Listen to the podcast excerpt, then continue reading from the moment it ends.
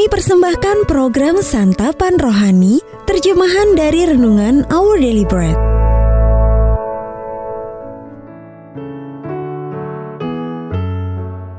Sahabat Tudibi, pembacaan Alkitab hari ini terambil dari satu Yohanes pasal yang keempat ayat yang kesepuluh sampai dengan ayat yang kedua puluh satu. satu Yohanes pasal yang keempat ayat yang kesepuluh sampai dengan ayat yang kedua puluh satu. Inilah kasih itu, bukan kita yang telah mengasihi Allah, tetapi Allah yang telah mengasihi kita, dan yang telah mengutus anaknya sebagai pendamaian bagi dosa-dosa kita.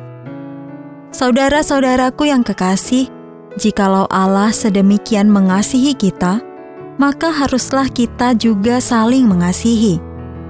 Tidak ada seorang pun yang pernah melihat Allah.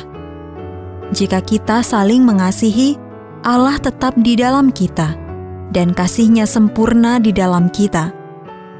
Demikianlah kita ketahui bahwa kita tetap berada di dalam Allah dan Dia di dalam kita.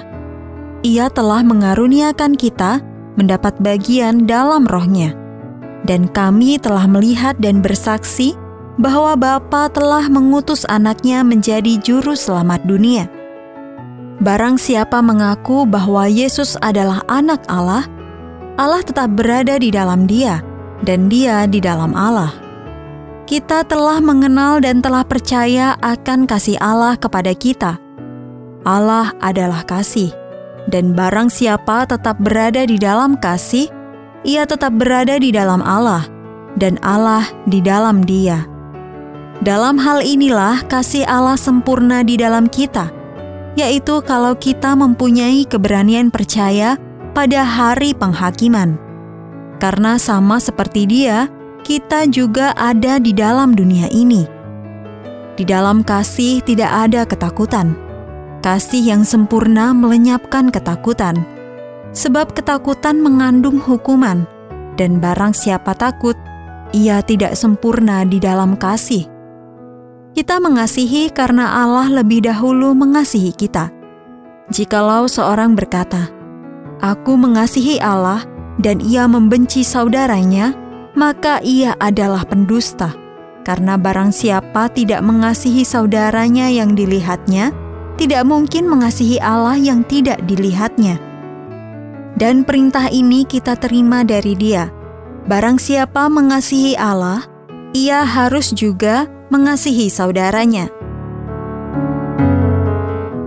Ayat mas renungan hari ini terambil dari satu Yohanes pasal yang keempat ayat yang ke enam belas. Kita telah mengenal dan telah percaya akan kasih Allah kepada kita. Judul renungan kali ini, Mengasihi Allah, ditulis oleh Ene Setas. Seorang dosen selalu mengakhiri kelas virtualnya dengan berkata, "Sampai jumpa," atau "Selamat menikmati akhir pekan." Beberapa mahasiswa membalasnya dengan, "Terima kasih, Anda juga." Namun suatu hari seorang mahasiswa menyahuti, "Aku mengasihimu."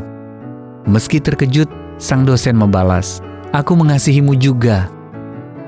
Sore itu semua mahasiswa di kelasnya sepakat menciptakan rantai kasih sayang pada pertemuan berikutnya.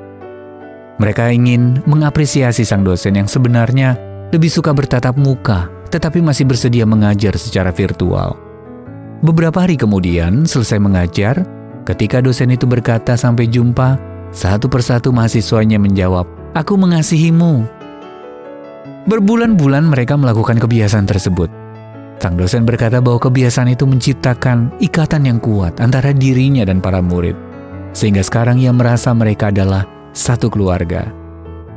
Dalam satu Yohanes pasal empat ayat sepuluh sampai dua puluh satu, sebagai anggota keluarga Allah, kita mempunyai sejumlah alasan untuk mengucapkan "Aku mengasihimu" kepada Allah. Allah telah mengutus anaknya sebagai pendamaian bagi dosa-dosa kita.